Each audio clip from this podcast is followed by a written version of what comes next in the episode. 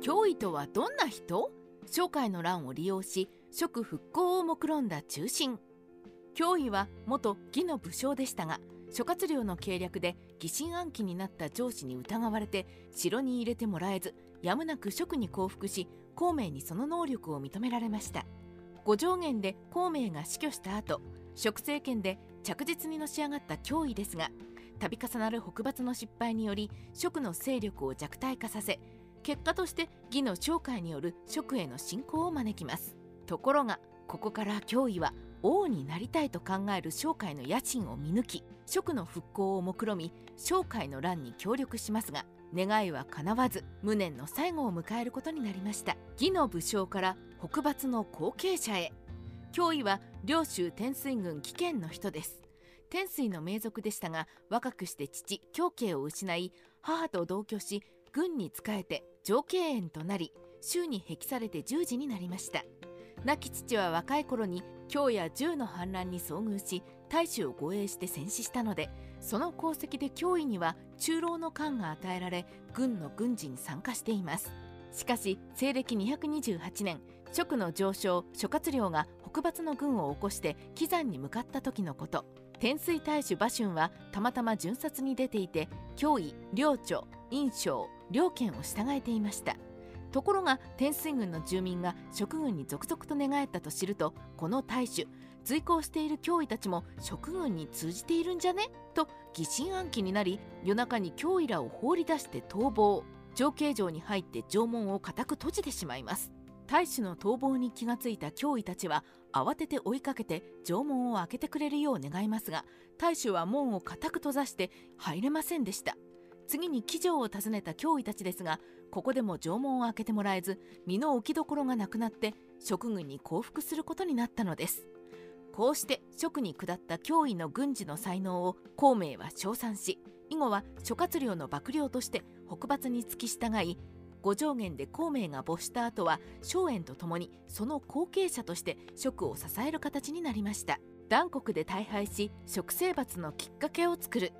諸葛亮の死後脅威は軍事キャリアを積み重ねていき243年には鎮西大将軍兼領州志士西暦247年には栄将軍となり荘園死後にはヒーと共に蜀の軍事を引っ張っていくことになります。そして西暦253年北伐に消極的なヒーが義の投稿者に暗殺されると脅威は軍権のフリーハンドを与えられ本格的な北伐を再開します。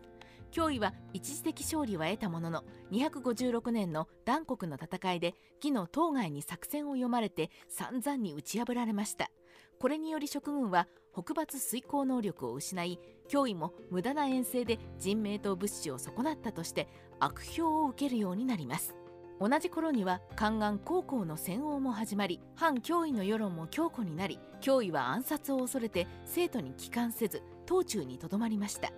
断国の敗戦で蜀の瀕死を確信した義の芝将は263年商海や当該に命じて蜀討伐の軍を起こします。剣閣に籠城。263年脅威は商海の動きをキャッチ。張翼と良家を派遣し陽安観光隠蔽教頭を防御させるように上奏します。しかし龍禅は高校の占いに従い上奏を黙殺。軍神にも一切伝えませんでした。上奏を採用しないならまだしも上奏があったことを軍神にも伝えないというのは高校がすでに義に寝返っていて占いにかこつけ商会の職討伐をアシストしていたのではという疑惑を感じます。さていよいよ商会が洛国に向かい当該が東中に入ったと伝令が飛び込みます。龍禅は慌てて領下を東中に派遣し脅威の援軍としさらに張翼と凍結を陽安観光に移動させ脅威を援軍しようとしますが隠蔽に至った頃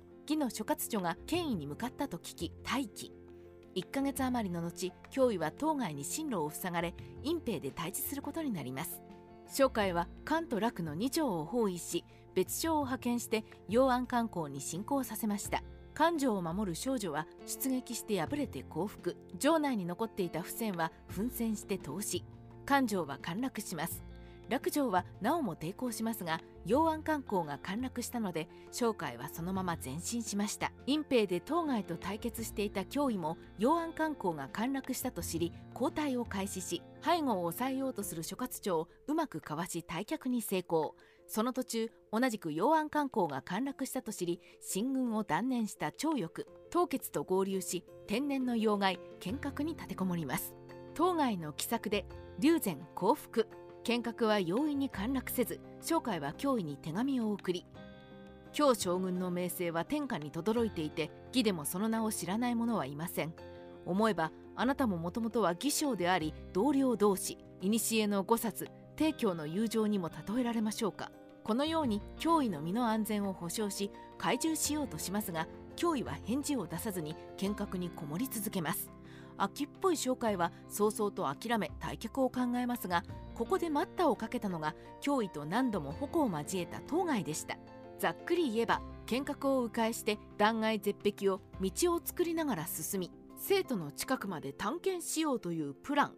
名付けて火曜スペシャル。当該探検隊食の秘境に菅の帝都を見た。の企画をプレゼンします。紹介は僕の軍は貸さないが手持ちの兵でやるなら勝手にどうぞ。と許可を出しました。当該は若い頃から地形に関心がある地形マニアだったので苦しい行軍を耐え抜き面畜で孔明の維持諸葛線を破り戦死させます。突然に出現した当該軍に生徒はパニックになり龍禅は降伏。見学にこもっていた脅威たちははしごを外された形で敗北の将となってしまうのでした。商海の無本心を読み取る。屈辱にまみれ刀を岩に叩きつけて職の滅亡を悲しんだ脅威たちですが反逆者として死ぬという悲劇の運命が待っているかと思えばその後の展開は意外でした。芝生は残った最後の一国である孫悟を戦わずに降伏させることを目指しており職に対して厳しい措置を取らないことを決めていたのです。生徒に入った当該は龍禅や重臣たちを除名したばかりか略奪も厳禁とし仮の措置とはいえ奉還した印樹や節害を返し今まで通りの生活を保障しました。さらに脅威に職復活のチャンスを自覚させたのは商会の脅威を下にも置かない艦隊ぶりでした。いやー白薬ちゃん元気？四季は元気ブリブリ左衛門ところでさ今日職のセレブ連中とパーティーするんだけど白薬ちゃん一緒に行かない？商会は脅威を同じ腰に乗せ宴会があれば同席し長子の豊には手紙で白役の才能は義で比較すれば諸葛丹や花崗岩だって及ばないよとべた褒めするほどに見込んでいました。これは脅威が領州の名族であり商会も名門同士で気があったということ以外に商会が職で独立するのに大将軍として軍を率いていた脅威の力が必要という理由がありました。脅威をおだてて褒めそやし自分の野望にうまく使おうと考えたのです。商会の野望を後押し。脅威は商会の野望を利用し蜀にいる義の将軍を皆殺しにした後で商会も殺して蜀の復興を考えていました。しかしそのためには商会の口から自分は蜀で独立するつもりだという確証を得ないといけません。関心春秋によると脅威は商会に面会に行きこう切り出したそうです。聞いた話だが君はワイナンより以来計略を立てて失敗したことはないと聞く真がここまで大きくなったのは全て君の手柄なのだろ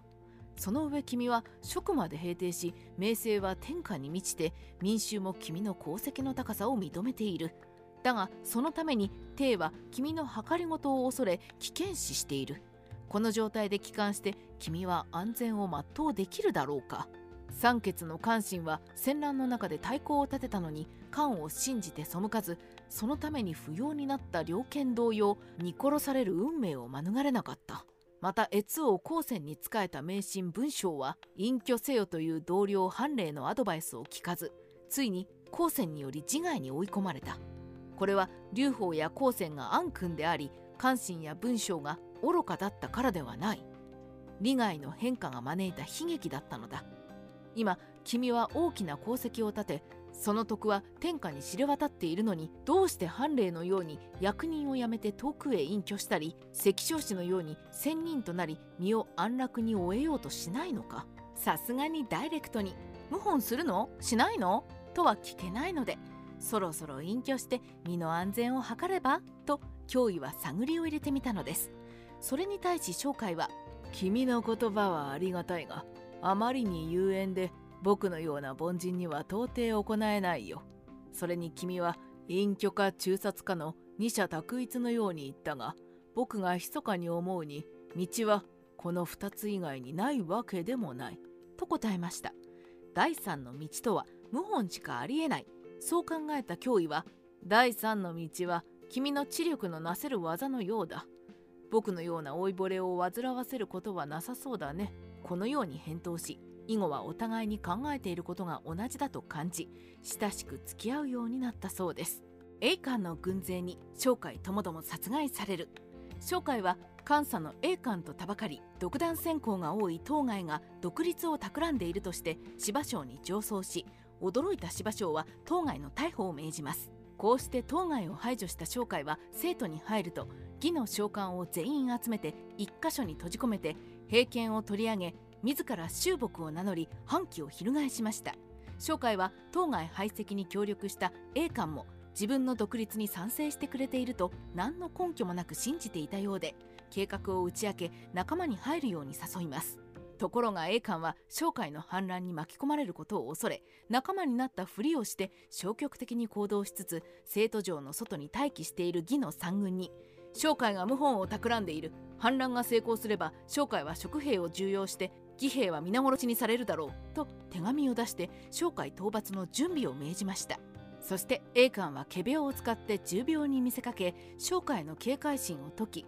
生徒城から脱出すると軍営に戻って兵士を集め劇を作成して商海を撃てと命じ生徒城を攻め込みます。自分で兵を動かしたことがない商海は壁をよじ登りなだれ込んでくる義兵に仰天。とととととととととどうしよう。助けて京右衛門と傍らの脅威に助けを求めます。どうするって戦うしかないだろう。この辺りはさすがに脅威は腹が据わっていて役立たずの商会を置いてわずかな手勢で奮闘しますが多勢に無勢で間もなく義兵に切り刻まれて絶命しました。まとめ。聖史三国志脅威伝に付属する歌謡国史によると脅威は商会に義の将を皆殺しにするようにアドバイスしその後独立した商会を殺し職を復興させようと考えていたようで龍禅にも数日の辛抱です。間もなく職の社職を復活させてご覧に入れますと手紙を出していたそうです。こうしてみると脅威には商会とともに職の支配者になるつもりはみじんもなくあくまでも職復活のために商会を利用していたらしいことが伺えます。しかし人を見る目がざるな商会が栄冠を信用して背かれてしまうところまではさすがの脅威も見抜くことができなかったようですね。